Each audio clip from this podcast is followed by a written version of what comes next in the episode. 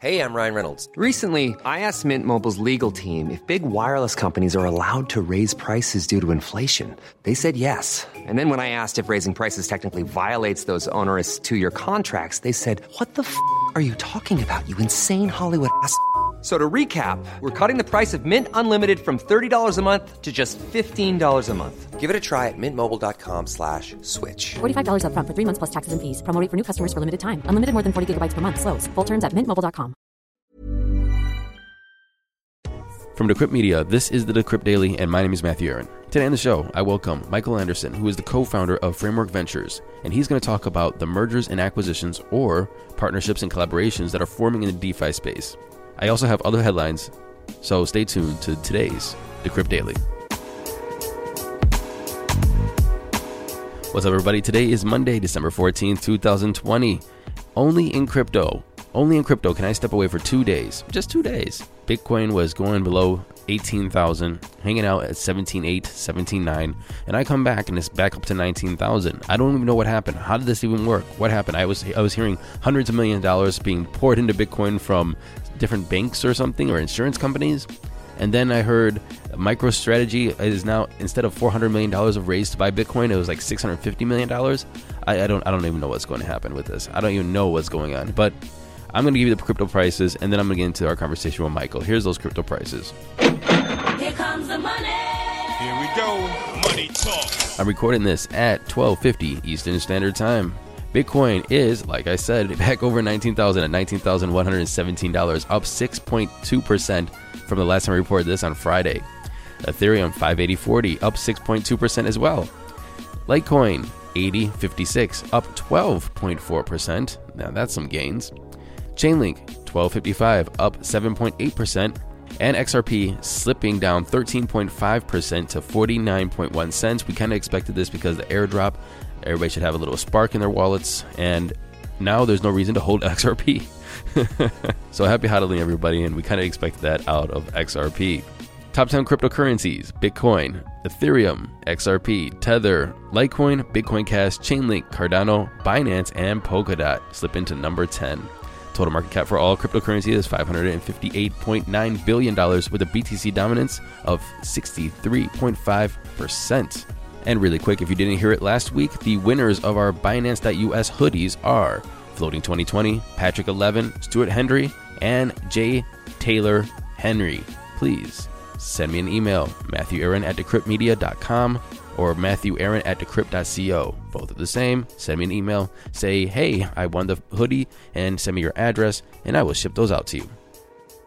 And in our first conversation today, we're going to talk to Michael Anderson, co founder of Framework Ventures, collaborations, and partnerships in the DeFi space. You know, I just looked at your bio and it said co-founder of Framework. What is Framework? Uh, let me know what's going on with that, man. Yeah, so Framework Ventures is a venture fund, and we invest uh, particularly in DeFi protocols. Uh, we take a little bit of a different model where we are very active in the investments that we make, and we have uh, a management company where we're actually building software alongside the founders and core protocol teams that we invest in. And you know what? We're, we're here because of DeFi mergers and acquisitions. You say that there's going to be more collaboration around DeFi models.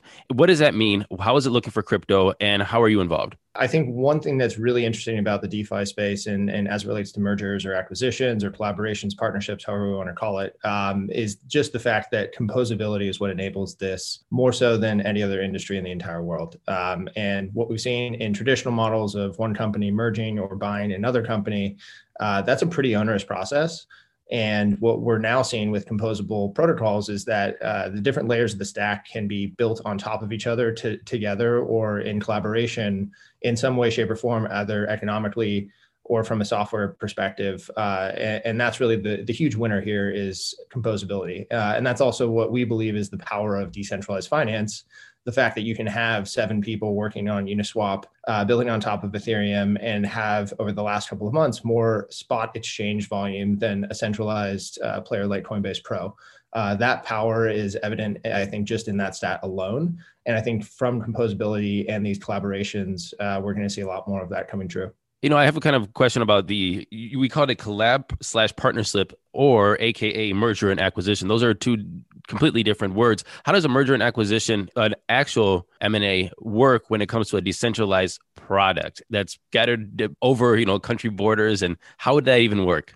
Totally. Uh, you know, Andre from from YFI had a really great post on this, and I think the conclusion from the post was all of these things are interchangeable when it comes to the DeFi space, and so maybe the right uh, terminology is truly partnership or collaboration. Historically, what a merger or acquisition means is that one company's equity is being combined with another company's equity, and because we don't have equity, uh, it's not the same thing here. And in all of these instances, in particular with YFI and, and the number of um, uh, announcements that they made over the last few weeks, is that there's going to be some sort of collaboration. And in some cases, there's a passback of revenue. Uh, I think in most or all cases, there's some sharing of developer resources but I think the biggest thing is the the unification of uh, things like total value locked, uh, using that as a core metric across all of these platforms coming together, uh, unification of the ideas that they're working on together, how these things fit together in the stack. It really bolsters the smaller projects that are that are integrated into YFI, and I think ultimately it'll bolster YFI as people start to realize that all of these products and features start to work together we're talking a lot of inside baseball, a lot of shop here. I think bring it down for the average consumer. And uh, the simple question is, why the hell should we care?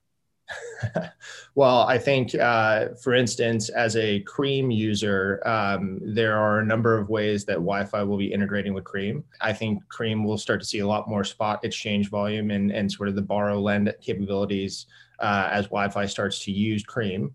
Uh, there's also a 0.2x uh, passback of revenue that Cream uh, originates that goes back to the YFI holders. And, and so there's both an economic relationship on, on, both ends for Cream holders as well as YFI holders. But then there's also this understanding that everyone who's working on YFI, everyone who's working on Cream are, are now under the same umbrella. And I think that unification and kind of marking to the rest of the industry that these these uh, efforts are are in collaboration, in connection with each other, kind of cordons off a certain number of things uh, that we may see as working together. And you know, if you're a competitor to Cream, now you have to worry about YFI, and that's a really big deal. Um, and if you're thinking about building something else uh, that could integrate into YFI, that becomes a new avenue of growth for you.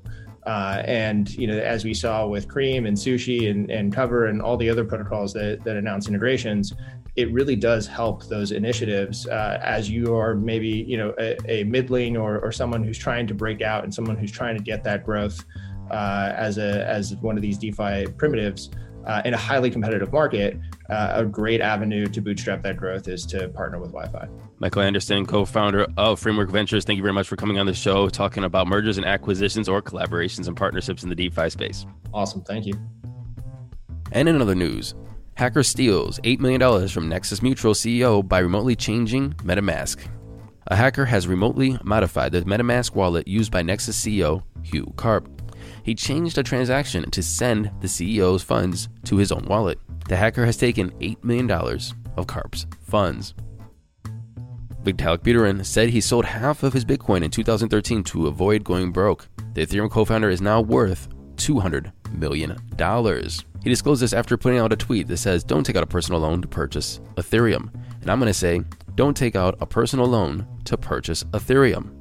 Don't do it. No credit cards, no personal loans. This is not financial advice. This is just life advice. Please don't take out personal loans to purchase cryptocurrencies.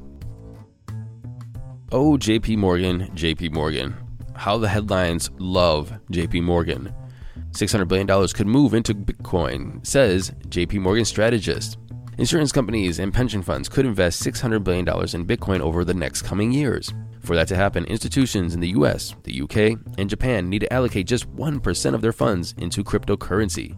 Massachusetts Mutual Life Insurance Company set an example by recently buying $100 million worth of Bitcoin.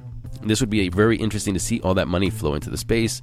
I am always skeptical of anything JP Morgan says because JP Morgan says a lot of rubbish. However, since Massachusetts Mutual Life Insurance Company put that $100 million into Bitcoin, it's really nice to see that more companies are allocating some of their funds into cryptocurrencies. I think we owe Jack Dorsey and Michael Saylor a little bit of gratitude for pushing this along.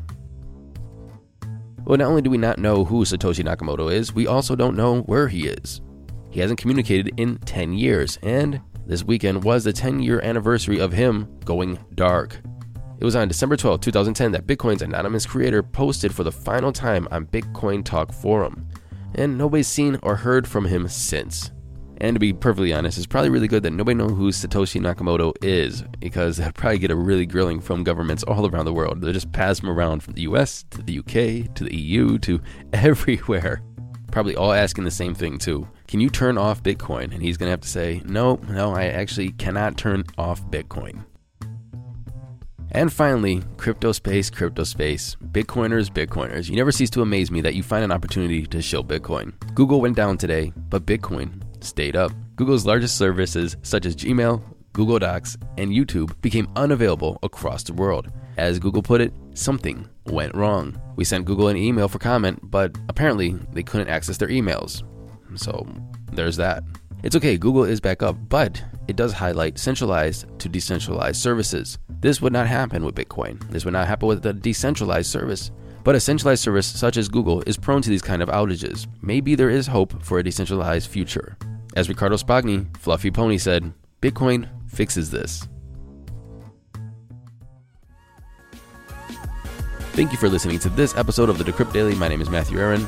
I have nothing more to say. I'll see you tomorrow. Happy hodling.